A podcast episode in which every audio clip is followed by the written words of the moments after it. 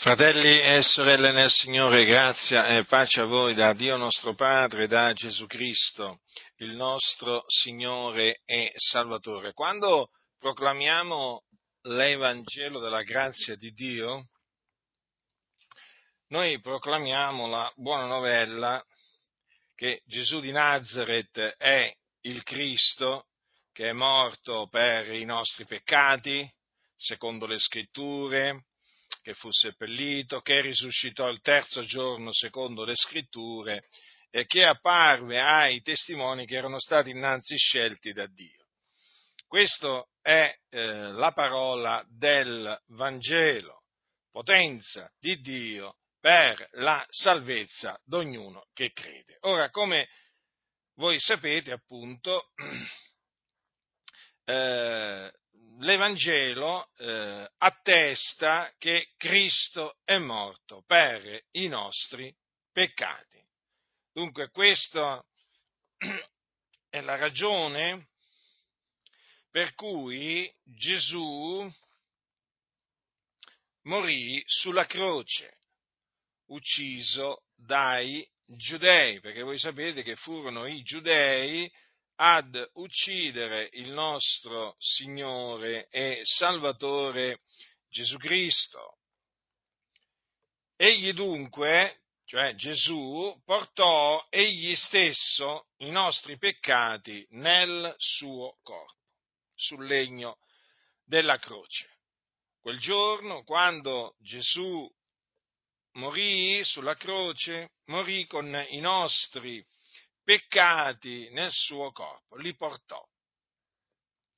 Dunque la morte di Gesù Cristo fu una morte espiatoria, una morte che ebbe luogo per espiare i nostri peccati, appunto, i nostri peccati.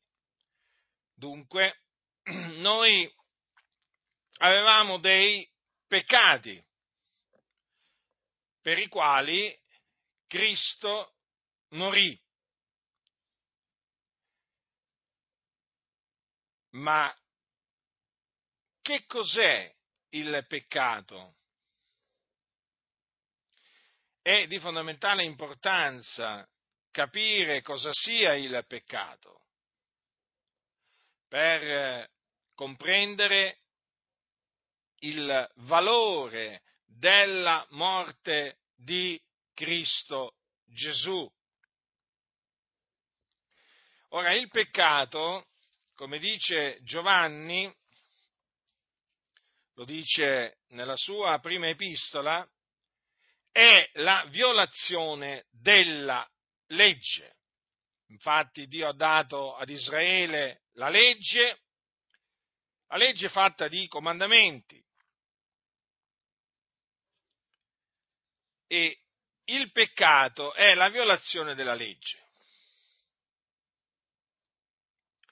Per esempio, la legge dice non rubare. Quindi rubare è peccato, per farvi un esempio, tra i tanti peccati. Qualcuno dirà, ma anche rubare 50 centesimi? Sì, anche rubare 50 centesimi costituisce peccato agli occhi di Dio. Alcuni pensano che rubare, cioè il, il, comandamento di non rubare si violi solamente quando si rubano tanti soldi ai ricchi. No, il comandamento non rubare si viola anche quando un povero ruba un centesimo ad un altro povero, giusto un po' per chiarire che agli occhi di Dio rubare è rubare. E anche come c'è scritto, per esempio c'è quest'altro comandamento che oggi va di moda trasgredirlo, che è questo, non attestare il falso contro il tuo prossimo. E proprio dopo, dopo non rubare, cioè non attestare il falso contro il tuo prossimo. Quindi non dire eh, non dire falsità contro il tuo prossimo. Quindi chi dice eh, falsità contro il suo prossimo, chi attesta il falso contro il suo prossimo, commette un peccato, come quindi anche chi commette adulterio, perché c'è scritto non commettere adulterio, chi uccide commette peccato perché dice non uccidere. Appunto vi ho fatto degli esempi per farvi comprendere appunto che cos'è il peccato. Dunque il peccato è la violazione della legge. Qualcuno allora potrebbe dire, ma allora il peccato prima che la legge fosse promulgata, vi ricordo che la legge fu promulgata per mezzo d'angeli, quando Dio la diede ad Israele, allora prima della legge il peccato non esisteva? No, il peccato esisteva anche prima che Dio desse la legge al popolo di Israele. Infatti, leggiamo nell'epistola eh, di Paolo ai santi di Roma quanto segue, che fino alla legge il peccato era nel mondo, ma il peccato non è imputato quando non v'è legge. Quindi badate bene, il peccato era nel mondo, ancora prima che la legge fosse promulgata. Ma come è entrato il peccato nel mondo? Perché ci fu un tempo nel quale il peccato non era nel mondo, il peccato è entrato nel mondo. Infatti dice, dice, dice Paolo, per mezzo di un solo uomo il peccato è entrato nel mondo e per mezzo del peccato è entrata la morte. E in questo modo la morte è passata su tutti gli uomini perché tutti hanno peccato. Da notare quindi che la scrittura ci dice che il peccato è entrato nel mondo per mezzo di un solo uomo. E chi è chi era questo uomo? Chi fu questo uomo per mezzo del quale il peccato è entrato nel mondo? È importante saperlo. Perché? Perché per mezzo della disubbidienza di quell'uomo, gli uomini sono stati costituiti peccatori. Capite?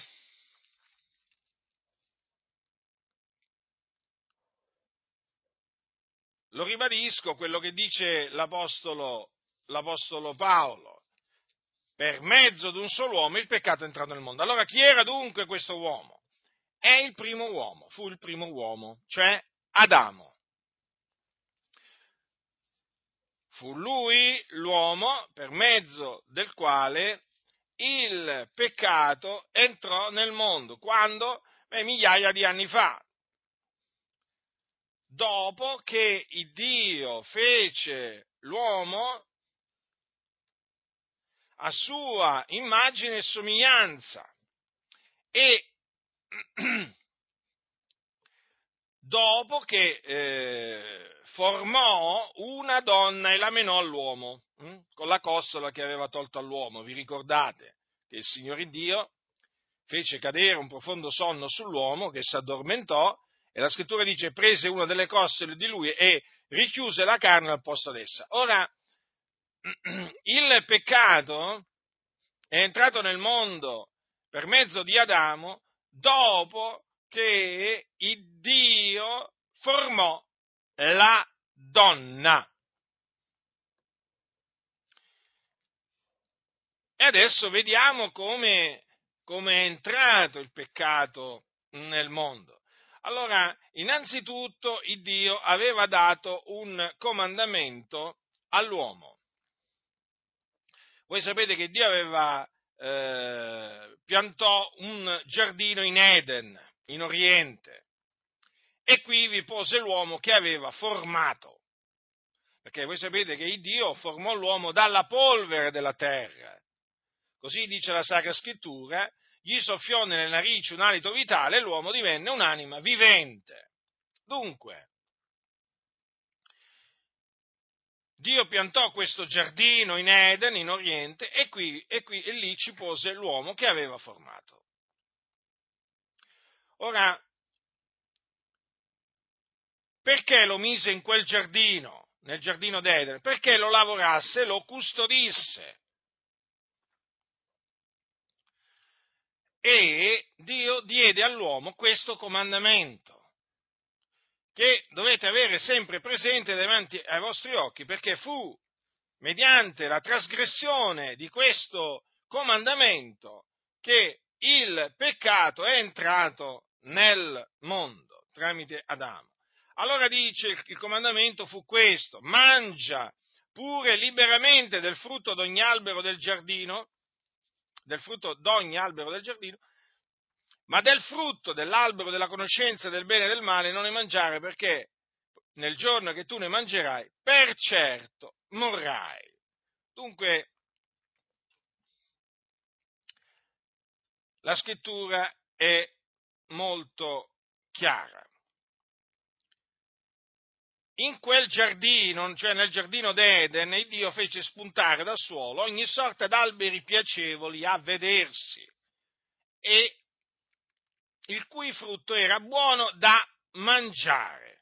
Guardate bene, il cui frutto era buono da mangiare. E l'albero della vita era in mezzo al giardino. E poi c'era l'albero della conoscenza del bene e del male. Allora il Dio disse all'uomo, praticamente proibì all'uomo di mangiare del frutto di un particolare albero, che era l'albero della conoscenza del bene e del male. Mm? Non ne doveva mangiare, altrimenti che sarebbe accaduto? Eh, sarebbe per certo morto. Dunque l'uomo ascoltò dalla, mh, mm, dalla voce mh, mm, di Dio questo comandamento ma che cosa avvenne? Avvenne che il serpente sedusse la moglie di Adamo, cioè Eva. La sedusse con la sua astuzia. E tramite poi naturalmente eh, la donna fece sì cioè eh, fece sì che appunto Adamo trasgredisse quel comandamento, perché ci dobbiamo sempre ricordare che Adamo non fu sedotto, ma la donna, essendo stata sedotta, cadde in trasgressione. Eh?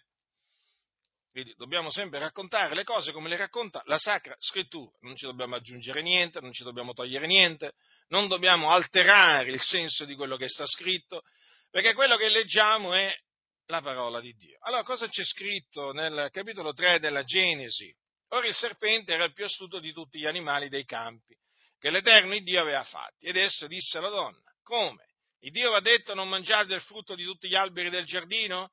E la donna rispose al serpente, del frutto degli alberi del giardino ne possiamo mangiare, ma del frutto dell'albero che è in mezzo al giardino, Dio ha detto non ne mangiate e non lo toccate, che non abbiate a morire.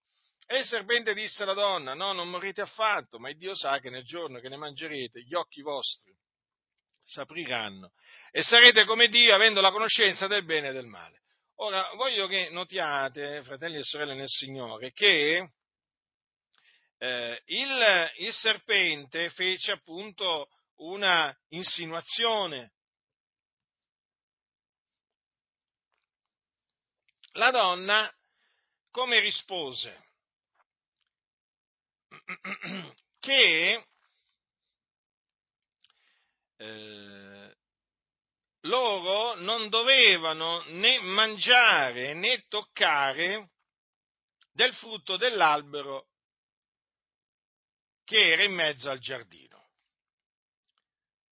Ora, come potete vedere, la donna aggiunse al, alterò, alterò, adulterò il comandamento che Dio aveva dato all'uomo. Perché Dio non aveva detto all'uomo non ne mangiare e non lo toccare, no? il frutto dell'albero della conoscenza del bene e del male, ma gli aveva detto che cosa? Del frutto dell'albero della conoscenza del bene e del male non ne mangiare.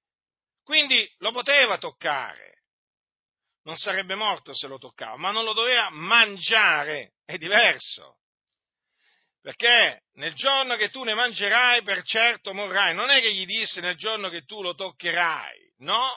Nel giorno che tu ne mangerai. C'è una netta differenza tra toccare un frutto e mangiarlo. Allora notate come la donna, la donna, adulterò la parola di Dio. Una cosa che ancora oggi la donna fa. Lo so che venga accusato di essere maschilista e così via. Vabbè, pure l'Apostolo Paolo ancora oggi viene accusato di essere un maschilista, di essere uno che odia le donne. Qui non è una questione di odio, fratelli del Signore, qui è una questione di descrivere qual è la realtà, qual è la verità. La verità è che Adamo non fu sedotto, ma la donna, essendo stata sedotta, cadde in trasgressione. E questa è la ragione per cui, dice Paolo, la donna impari in silenzio con ogni sottomissione, poiché non permette alla donna di insegnare né di usare autorità sul marito, ma stia in silenzio. Questa è una delle ragioni per cui ancora oggi non va permessa alla donna di insegnare nemmeno di usare autorità sul marito. Perché come ha detto Paolo a Timoteo, perché Adamo fu formato il primo e poi Eva, e Adamo non fu sedotto, ma la donna essendo stata sedotta cadde in trasgressione. Questo ancora molti non lo vogliono capire, non lo vogliono accettare, peggio per loro, perché poi ne mietono le conseguenze. Infatti quando viene permessa alla donna di insegnare, poi la Chiesa piomba nella, nella confusione, nella corruzione. Sarebbe superfluo che vi facessi l'esempio di tutte queste cosiddette pastoresse che oggi sono state nominate a capo di varie chiese, nelle varie denominazioni, che sono una sciagura. La verità è questa. Adulterano la parola di Dio, la adulterano, sì, sì, fanno esattamente quello che, quello che, fece, quello che fece Eva migliaia di anni fa. La donna lo continua a fare in mezzo alla Chiesa. Questa è la ragione appunto perché Paolo dice in maniera categorica non permetta alla donna di insegnare né di usare autorità sul marito, ma stia in silenzio. E invece no, che cosa succede? Fanno insegnare le donne, eh? le fanno insegnare la dottrina, gli fanno, gli fanno fare la pastoressa e poi si vedono le conseguenze, si vedono le conseguenze. Basta vedere che cosa succede appunto nelle, nelle denominazioni protestanti storiche o anche nelle, nelle denominazioni eh, pentecostali. Ma veramente si potrebbero fare veramente tanti esempi di donne che hanno adulterato la parola, la parola di Dio e hanno, hanno, introdotto nella Chiesa corruzione eh, veramente in abbondanza, in abbondanza. Ecco perché la cosa buona da fare appunto è prestare sempre ascolto alla parola del Signore. Ma ci sono quelli che la parola di Dio se la gettano dietro le spalle e quindi fanno l'opposto di quello che dice Dio e poi naturalmente mietono, mietono le conseguenze. Dunque la donna rispose eh, in una maniera sbagliata e il serpente naturalmente approfittò di tutto questo e naturalmente gli disse no, non morrete affatto. Mm? No, non morrete affatto. Da notare, eh? gli disse praticamente l'opposto di quello che aveva eh, detto il Dio ad, ad, Adamo. Il Dio aveva detto ad Adamo, nel giorno che tu ne mangerai, per certo morrai. Invece il serpente cosa disse la donna? No, non morrete affatto. Ecco l'opposto. Eh? È quello che ancora oggi fa il serpente antico, il diavolo, Satana. Praticamente dice l'opposto di, di quello che dice Dio. Eh, Dio dice non rubare? E il serpente che cosa ti dice? Che cosa vuoi che ti dice? Ruba. Dio dice non commettere adulterio, il serpente cosa dice? Ma commetti adulterio.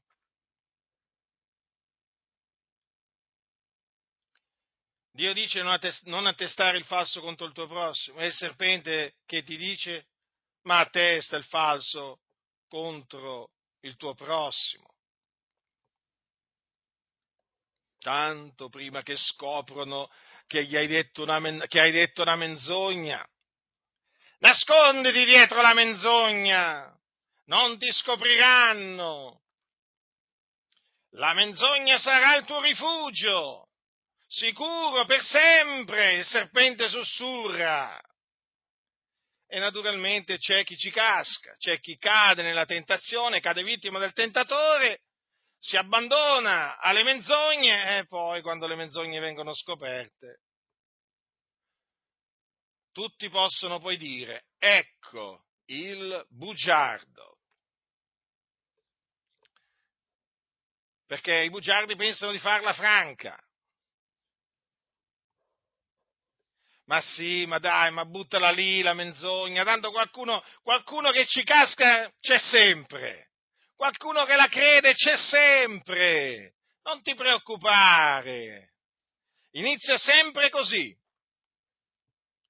Poi però il Dio, naturalmente, dato che è un giusto giudice, poi fa scoprire eh, le menzogne del bugiardo, una alla volta, una alla volta, perché poi le menzogne del bugiardo sono tutte collegate tra di loro. Sono come le eresie della Chiesa Cattolica Romana, sono tutte collegate tra di loro, le menzogne della Chiesa Cattolica Romana. Ne scopri una e poi pian piano, pian piano, pian piano scopri tutte le altre. Io quando, quando iniziai a studiare il cattolicesimo, hm, cosa che non avevo mai fatto prima di eh, mettermi a scrivere il mio libro contro la Chiesa Cattolica Romana, sì, avevo, avevo, letto qualcosa, però non mi ero mai messo proprio a studiare proprio sul catechismo della Chiesa Cattolica Romana, proprio la dottrina cattolica, proprio nel suo insieme. Sapevo giusto qualcosa che avevo letto in alcuni libretti, libri e così via, opuscoli, ma quando ho cominciato a studiare il cattolicesimo mi sono reso conto che è una rete di menzogne. È una rete di menzogne, sono poi tutte collegate tra di loro è proprio un sistema satanico il cattolicesimo. E così appunto è opera, è opera del diavolo. Eh? Eh, veramente il cattolicesimo è proprio la dimostrazione proprio di quanto sia eh, astuto il diavolo. Ma le menzogne, le menzogne, del cattolicesimo che formano appunto il cattolicesimo sono veramente tantissime e sono tutte, ma ripeto, tutte collegate tra di loro. E i bugiardi fanno così. Praticamente i bugiardi, tutte le menzogne che dicono, praticamente seguono un filo conduttore. Ma una volta che ne scopri una, poi vengono fuori tutte le altre poi vengono fuori tutte le altre, perché Dio, perché Dio è saggio, Dio è savio di cuore e naturalmente poi fa emergere la, la verità. Noi dobbiamo essere sempre grati a Dio per come il Signore fa, fa emergere la verità. Allora, che, ritorniamo appunto a quello che avvenne nel giardino d'Eden migliaia di anni fa. Allora dice, la donna vide che il frutto dell'albero era buono a mangiarsi, che era bello a vedere, che l'albero era desiderabile per diventare intelligente, prese del frutto, ne mangiò e ne dette anche al suo marito che era con lei ed egli ne mangiò. Ecco, vedete? Quindi, prima la donna mangiò di quel frutto, poi ne dette anche al suo marito che era con lei e anche il marito mangiò. Cosa gli aveva detto il Signore? Del frutto dell'albero della conoscenza del bene e del male non ne mangiare, perché nel giorno che tu ne mangerai per certo morrai. Vedete? Salario del peccato che cos'è? La morte. Sempre. Allora, naturalmente, si apersero gli occhi ad ambedue, si accorsero che erano ignudi, cuci- eh, nudi e cucirono delle foglie di figo e se ne fecero delle cinture, dice la scrittura. Poi udirono la voce di Dio, il quale camminava nel giardino sul far della sera. Allora è scritto, e l'uomo e sua moglie si nascosero dalla presenza dell'Eterno Dio tra gli alberi del giardino. E l'Eterno Dio chiamò l'uomo e gli disse, dove sei? E quegli rispose, ho udito la tua voce nel giardino e ho avuto paura, perché ero ignudo e mi sono nascosto. E Dio disse, chi ti ha mostrato che eri ignudo? Hai tu mangiato del frutto dell'albero del quale io ti avevo comandato di non mangiare? L'uomo rispose, la donna che tu mi hai messa accanto è lei che mi ha dato del frutto dell'albero e io ne ho mangiato. L'Eterno Dio disse alla donna, perché hai fatto questo? E la donna rispose, il serpente mi ha sedotta ed io ne ho mangiato. Ora a tale proposito, fratelli nel Signore, voglio dire questo. Eh, intanto l'uomo ebbe paura. L'uomo ebbe paura. Ma perché ebbe paura? Perché aveva trasgredito il comandamento di Dio. Dice, ho udito la tua voce nel giardino e ho avuto paura. E ancora oggi per chi trasgredisce il comandamento di Dio eh, c'è la paura. Chi trasgredisce i comandamenti di Dio vive nella paura. Alcuni hanno anche paura della propria ombra, per così dire. Vivono nel terrore, nella paura, perché sanno che hanno violato i comandamenti di Dio. E come fanno a saperlo? La coscienza li riprende, li accusa e il cuore li condanna. Vedete la reazione di Adamo? Eh? Ho udito la tua voce nel giardino e ho avuto paura. Allora, Dio gli fece due domande e l'uomo rispose, la donna che tu mi hai messo accanto è lei che mi ha dato del frutto dell'albero, io ne ho mangiato. Allora, è o non è la verità quello che disse l'uomo? È la verità, perché è vero. È lei che diede del frutto dell'albero all'uomo e lui ne mangiò. Allora, naturalmente, sbagliò la donna, come sbagliò l'uomo. L'uomo non doveva mangiare del frutto dell'albero della conoscenza del male. Ne mangiò? E allora poi ci sono le conseguenze hm, che si pagano quando appunto si viola la parola del Signore. Allora, fratelli, in merito a queste dichiarazioni di, eh, del, del, primo uomo, di, di Adamo, va detto questo, che la realtà è questa, che ancora oggi molti uomini trasgrediscono i comandamenti di Dio perché, parlo di uomini, di uomini sposati, eh? in mezzo alla Chiesa, sono ancora più preciso, in mezzo alle Chiese, molti uomini trasgrediscono i comandamenti di Dio perché vi sono portati alla trasgressione dalla propria moglie. che nell'intimo, nel focolare, eh, nel focolare, persuade il proprio marito a trasgredire i comandamenti di Dio. Vi ricordate Acab? Re Acab, re malvagio, era istigato a fare il male da sua moglie Jezebel. I fatti sono questi. Beati coloro che hanno una moglie giudiziosa. La moglie giudiziosa è un dono di Dio. Una donna giudiziosa è una donna che teme Dio e non spinge mai l'uomo, il proprio, il proprio marito, a trasgredire i comandamenti di Dio. Sono donne malvagie, cariche di peccati, agitate da varie cupidigie, che imparano sempre e non possono mai pervenire alla conoscenza della verità. Sono queste le donne che istigano i propri mariti a violare la parola di Dio, inducendoli quindi ad attirarsi l'ira di Dio. Naturalmente anche la donna istigatrice si attira l'ira di Dio, non è che scampa poi al giudizio di Dio perché è donna, perché, perché, Dio non ha riguardi personali, però la verità è questa, la storia si ripete ancora oggi, a distanza di migliaia di anni. Ci sono donne che come Eva, essendo state sedotte dal diavolo, istigano il proprio marito a trasgredire, violare i comandamenti di Dio e tutte e due naturalmente si attirano poi l'ira di Dio.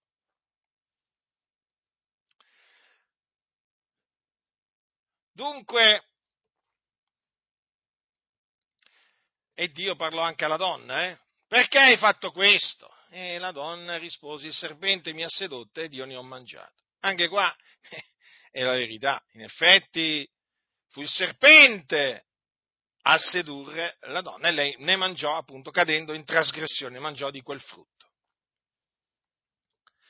Ora, in questa maniera dunque il peccato è entrato nel mondo. Naturalmente ricordo anche che Dio poi giudicò, giudicò il serpente, giudicò la donna e giudicò l'uomo, perché il Dio è giusto. Ha una retribuzione per ogni trasgressione. Allora l'Eterno Dio disse al serpente, sono parole scritte queste, perché hai fatto questo? Sì, maledetto fra tutto il bestiame e fra tutti gli animali dei campi. Tu camminerai sul tuo ventre e mangerai polvere tutti i giorni della tua vita e io porrò inimicizia fra te e la donna e fra la tua progenie e la progenie di lei. Questa progenie ti schiaccerà il capo e tu le ferirai il calcagno. Alla donna disse, io moltiplicherò grandemente le tue pene e i dolori della tua gravidanza, con dolore partorirai figlioli, i tuoi desideri si volgeranno verso il tuo marito ed egli dominerà su te. E ad Adamo disse, perché hai dato ascolto alla voce della tua moglie e hai mangiato del frutto dell'albero circa il quale io ti avevo dato quest'ordine, non ne mangiare, il suolo sarà maledetto per causa tua, ne mangerai il frutto con affanno tutti i giorni della tua vita. Ecco, esso ti produrrà, eh, no, ecco, eh, non c'è, esso ti produrrà spine e triboli, e tu eh, mangerai l'erba dei campi. Quindi esso ti produrrà, eh, il, praticamente il suolo, esso ti produrrà spine e triboli, e tu mangerai l'erba dei campi, mangerai il pane col sudore del tuo volto, finché tu ritorni nella terra donde fosti tratto perché sei polvere e in polvere ritornerai. Allora, allora, allora, quando vediamo un serpente strisciare, capita, ricordiamoci eh, di quello che il Signore disse appunto al serpente. Sì, maledetto, perché hai fatto questo? Sì, maledetto fra tutto il bestiame e fra tutti gli animali dei campi, tu camminerai sul tuo ventre e mangerai polvere tutti i giorni della tua vita. Ecco, ricordiamoci eh, della punizione di Dio al serpente, contro il serpente, che aveva appunto sedotto la donna. Poi c'è un'altra cosa. Quando una donna eh, ha i dolori eh, della sua gravidanza, quando partorisce con dolore, che tutti si ricordino, eh, che tutti si ricordino che questa è la punizione per ciò che fece Eva. ci sono molte sorelle che non, se lo ricordano questo, e allora è bene che qualcuno glielo ricordi, eh? appunto, sorelle, eh, che avete avuto dei figli, dovete sapere che le cose stanno così. Quelle pene, quei dolori, quel dolore. Eh, come mai? Come mai? Dove ha avuto origine? Eh, fa parte della punizione che appunto il Dio inflisse alla donna. E poi naturalmente si ricordi eh, la, punizione, la punizione che si attirò poi Adamo. Eh? Il suolo è stato maledetto per causa di Adamo. Eh sì, proprio così. Se ne mangia il frutto con affanno. È così, sempre. Non è così? C'è qualcuno che può, che può smentire questo? No, è così ancora. Produce spine e triboli. Non è così forse? Sì, è così. Quando si dice oh, mangerai il pane col sudore del tuo volto. Eh, fa parte appunto della punizione che il Signore inflisse all'uomo.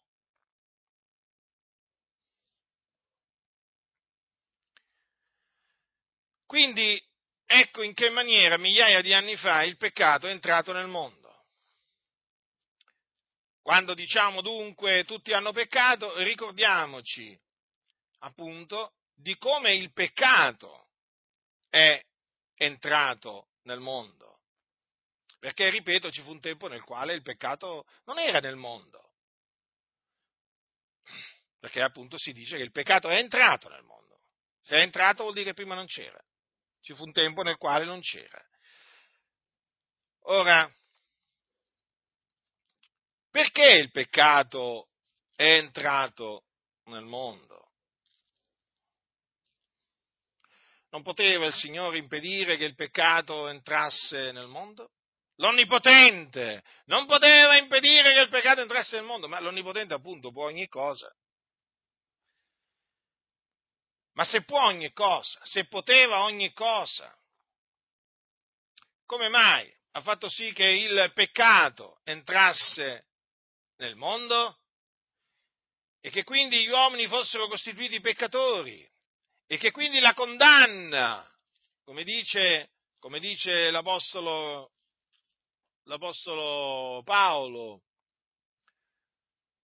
la condanna si estendesse a tutti gli uomini?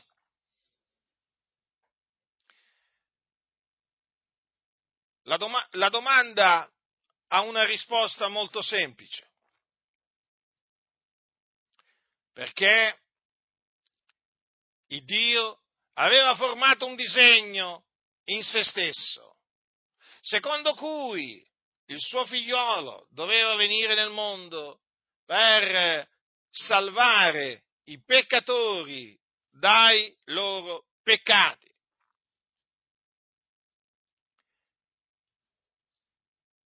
L'entrata del peccato nel mondo fa dunque parte del meraviglioso piano di Dio che prevedeva la venuta del suo figliuolo in questo mondo.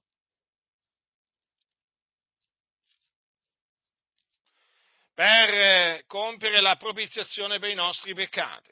Infatti è questa la ragione per cui l'Apostolo Pietro,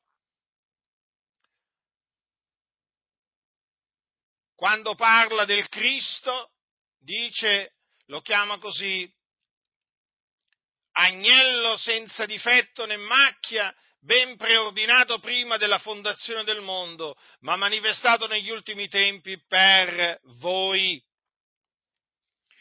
Dunque, ecco perché il peccato entrò nel mondo, perché il Cristo di Dio doveva venire nel mondo per espiare con eh, la sua morte i peccati degli uomini.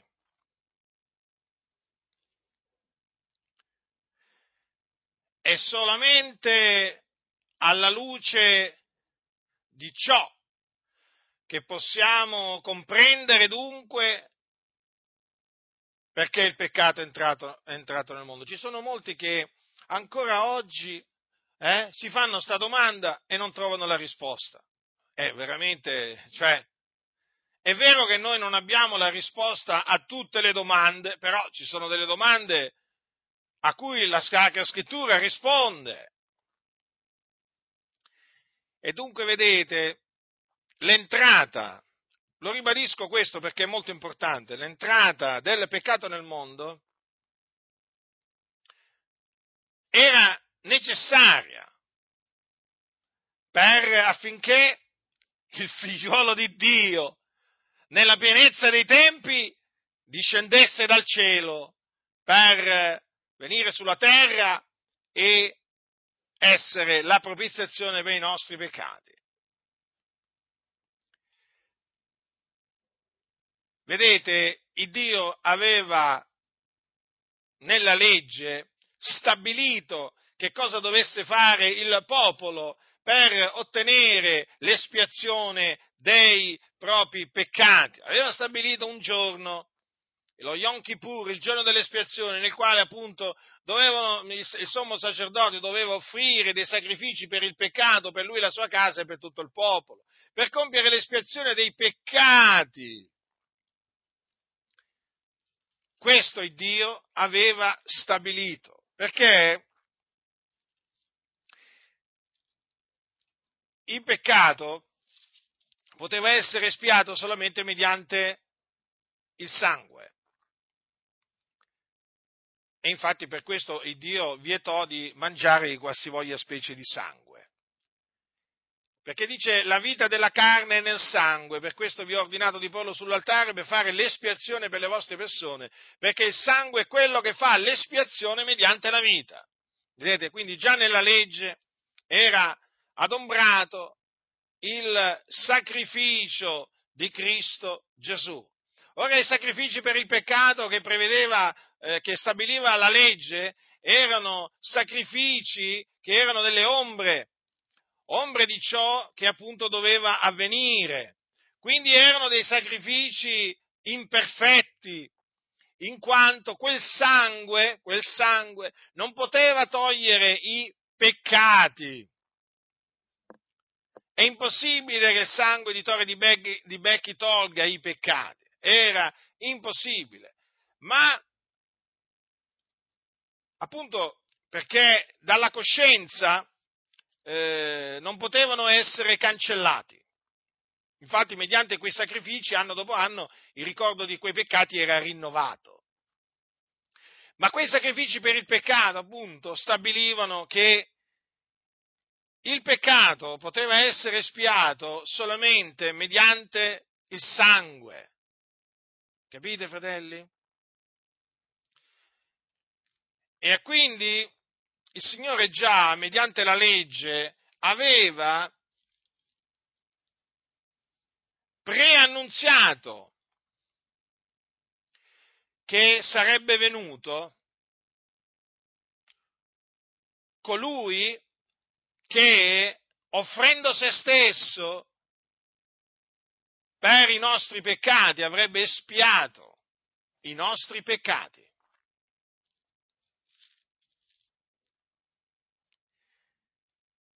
Ecco perché Dio ha mandato nel mondo il suo unigenito figliuolo. Per questa ragione, affinché egli, spargendo il suo prezioso sangue, ci, ci facesse ottenere la remissione dei peccati, la cancellazione dei peccati, facesse sì che la nostra coscienza fosse purificata dalle opere morte che la contaminavano affinché mediante il suo prezioso sangue noi fossimo affrancati dal peccato, fossimo affrancati, riscattati dal vano modo di vivere trasmessoci dai nostri padri e dalla maledizione della legge, perché è scritto maledetto chiunque non persevera in tutte le cose scritte nel libro della legge. Capite dunque, fratelli nel Signore, ciò che Cristo ha fatto sulla croce per noi ha un valore immenso, immenso. Ha fatto quello che nessun'altra cosa poteva fare, che nessun altro poteva fare, perché lui era l'agnello di Dio, senza macchia, senza difetto, ben preordinato prima della fondazione del mondo, che si caricò dei nostri peccati portandoli nel suo corpo, affinché noi fossimo affrancati dal peccato che ci dominava, perché chi commette il peccato è schiavo del peccato.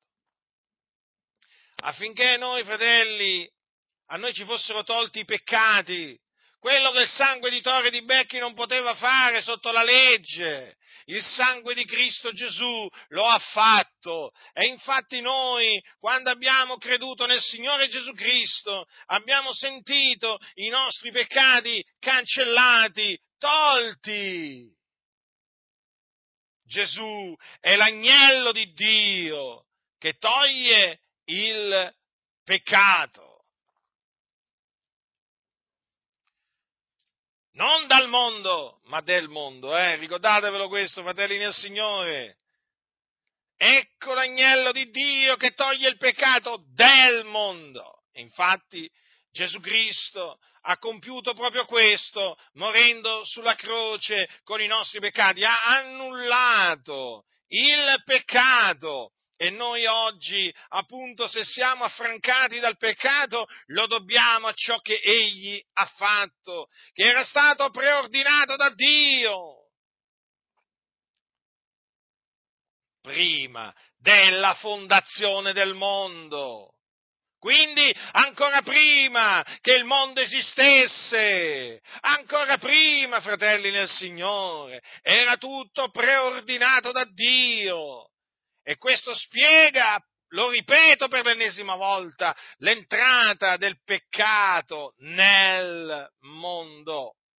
Ora qualcuno dirà, ma è proprio così? Sì, è proprio così.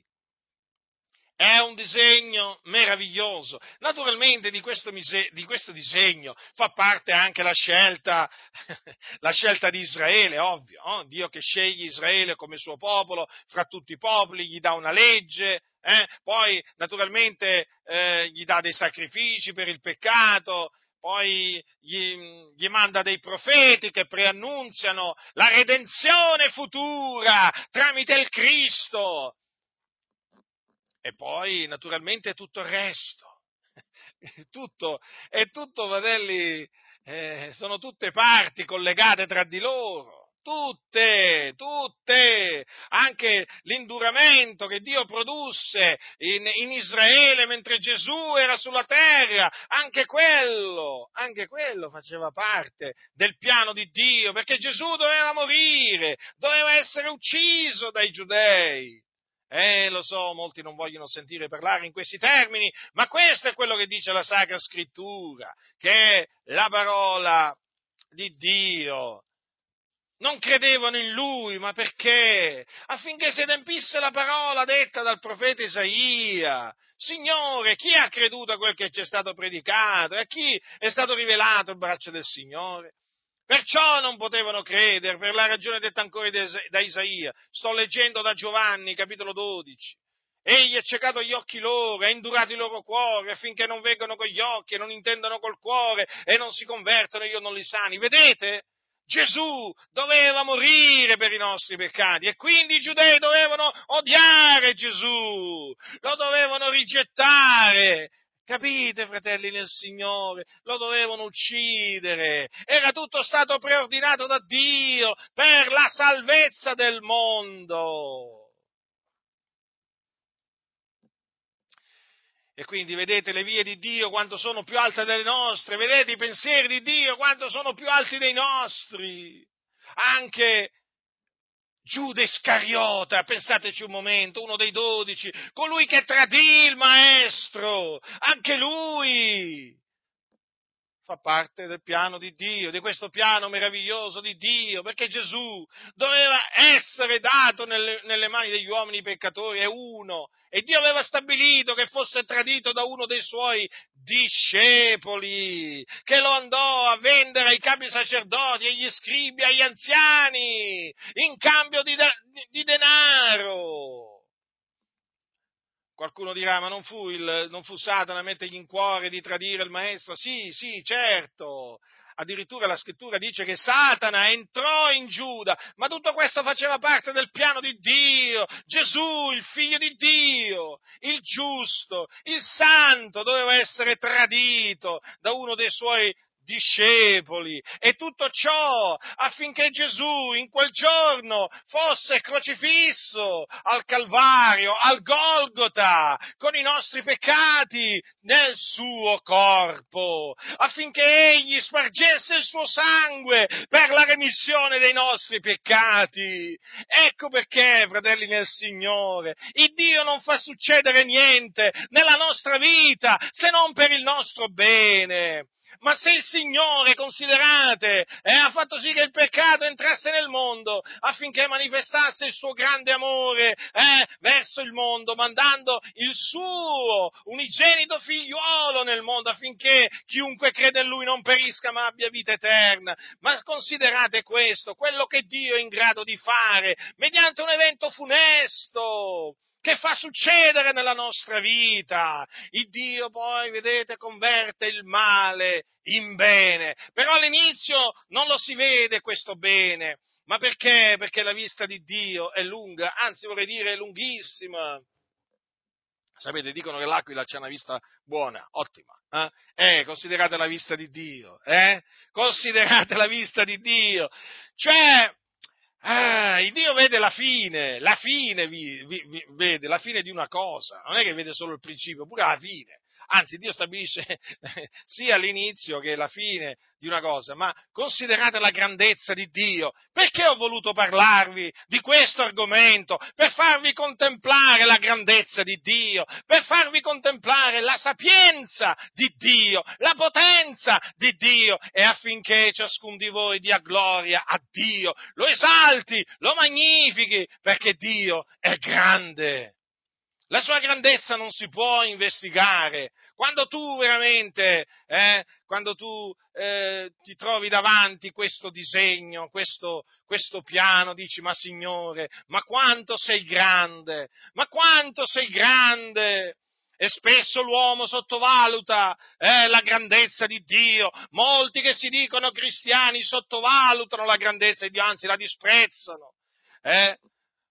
Pensano di farsi beffe di Dio, poi però Dio si fa beffe di loro. Puntualmente, eh? Tutti quelli che hanno cercato di farsi beffe di Dio, poi puntualmente Dio si fa beffe di loro. Ma chi è che si può fare beffe di Dio? Ma chi? I giudei, eh? Vi ricordate? Vituperarono Gesù fino alla fine, anche mentre era in croce. Si facevano beffe di lui, ma era tutto prestabilito. Perché Gesù doveva essere annoverato tra i trasgressori, tra i malfattori. Eh? Quel giorno doveva morire là a Gerusalemme sul Golgota, annoverato tra dei malfattori.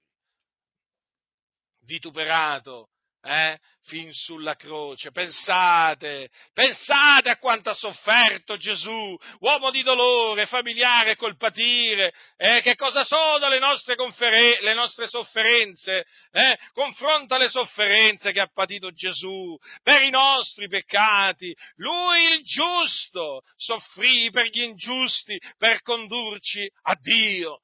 E quindi là, mentre era appeso alla croce, dovete sorbirsi pure, dovete sopportare pure quegli insulti, quelle offese, eh? quelle offese appunto che gli provenivano dai suoi nemici. Scenda ora giù di croce, eh? vi ricordate, fratelli nel Signore? E ricordiamocele queste cose. Ha salvato altri, dice, non può salvare se stesso. Da che il re di Israele scenda ora giù di croce e noi crederemo in lui. Se confidate in Dio, lo liberi ora se lo gradisce, perché ha detto sono figliuolo di Dio. Vedete, fratelli nel Signore, eh? Le sofferenze, quante sofferenze ha patito Gesù, ma erano tutte scritte, tutte preordinate da Dio, eh? affinché appunto si adempissero le scritture, affinché Gesù eh, soffrisse per noi, per i nostri peccati. E il peccato come è entrato nel mondo? Tramite un solo uomo, eh, Adamo. Vedete? Alla fine, quando vedi il Golgota, eh, ricordati, quando leggi appunto quello che avvenne al Golgota, ricordati di quello che avvenne nel giardino d'Eden, eh? ricordatelo sempre, perché Gesù quel giorno morì per i nostri peccati. E come è entrato il peccato nel mondo? Eh? Quindi vatti a leggere nella legge come è entrato il peccato nel mondo.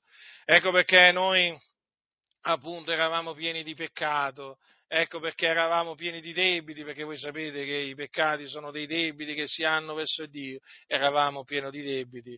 Ma il Signore, eh, il Signore, il Dio, l'Onnipotente, ha mandato nel mondo il suo unigenito figliuolo per salvare i peccatori. Eh?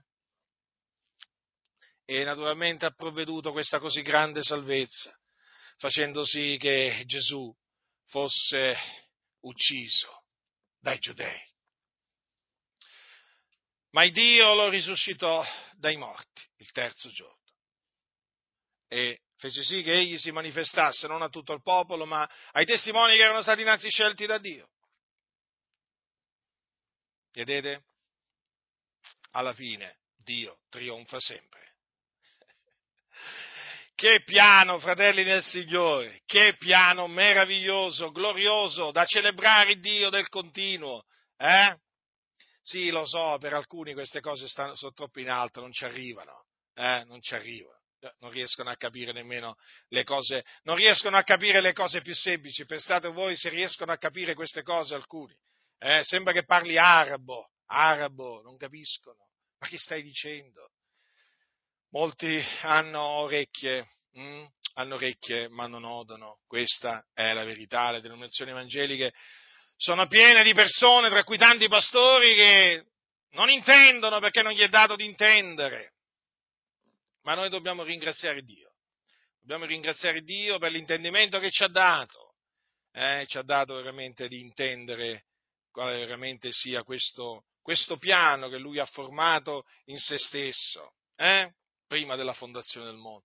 Ecco dunque che collegato a tutto ciò c'è il proponimento delle elezioni di Dio che concerne naturalmente noi, la nostra salvezza, perché noi siamo stati da Dio eletti in Cristo prima della fondazione del mondo, eletti a salvezza.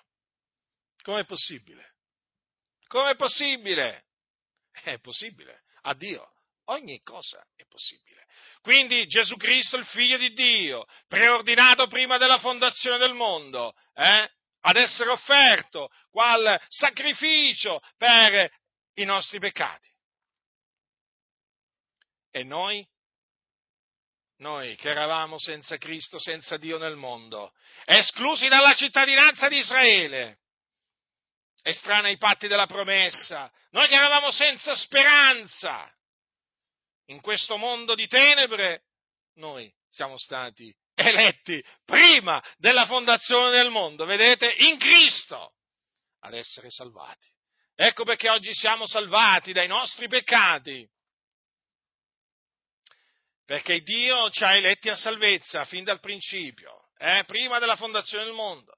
Ecco perché i nostri nomi sono scritti nel libro della vita fin dalla fondazione del mondo. Ma che diremo, fratelli del Signore, a queste cose? Ma che diremo? Certo, quando guardiamo a ritroso, vediamo Adamo, per dire, eh, vediamo, eh, vediamo Adamo ed Eva nel giardino d'Eden, vediamo prima Eva, eh, naturalmente, cadere nella trasgressione, essendo stata sedotta dal serpente, e poi vediamo, poi vediamo, ehm, e poi vediamo Adamo hm, mangiare di quel frutto, e quindi disubbidire a Dio. E quindi vediamo il peccato entrato nel mondo, ma poi andiamo al Golgota, eh, passiamo dall'Eden al Golgota e vediamo Gesù Cristo, il figlio di Dio, eh, là, sulla croce, appeso a quel legno, eh, mentre sanguina, perché così Gesù sanguinò sulla croce, sparse il suo sangue prezioso su quella croce per la remissione dei nostri peccati, sì, per i peccati che avevamo commesso,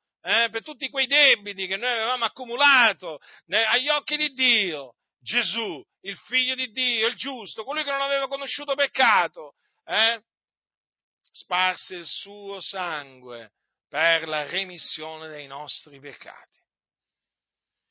Quale veramente opera meravigliosa che Gesù, il figlio di Dio, ha compiuto morendo per i nostri peccati. Gli saremo sempre grati a Gesù, sempre. Dobbiamo sempre ringraziare Gesù, esaltare Gesù, magnificare Gesù, lodare Gesù, il Cristo di Dio. Perché, fratelli nel Signore, quel giorno Gesù sulla croce morì per i nostri peccati. Sì, proprio per i nostri peccati li portò nel suo corpo, sul legno della croce. Quindi ricordiamoci di ciò che ha fatto Gesù per noi e viviamo per Gesù, il Cristo di Dio. Non viviamo per noi stessi, viviamo per colui che ha dato la sua vita per noi, per noi che non meritavamo niente, fratelli. Lo sapevate?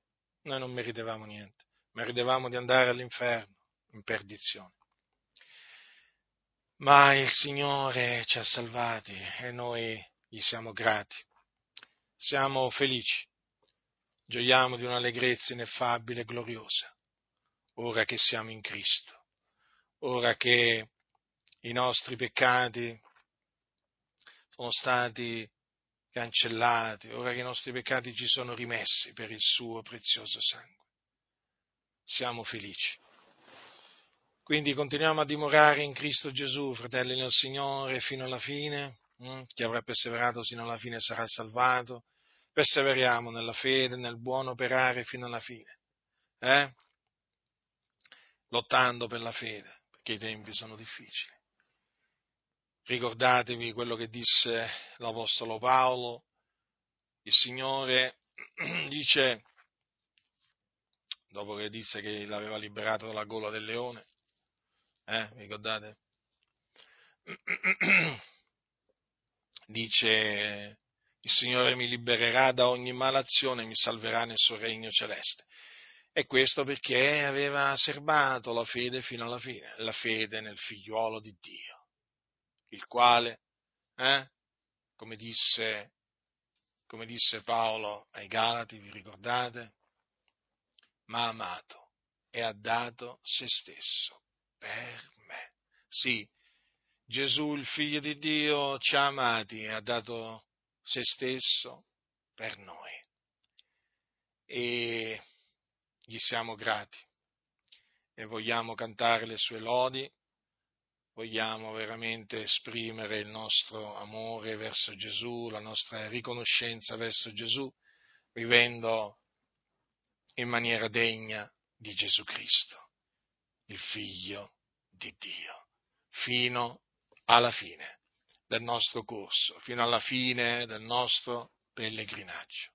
La grazia del Signore nostro Gesù Cristo sia con tutti coloro che lo amano con purità incorrotta. Amen.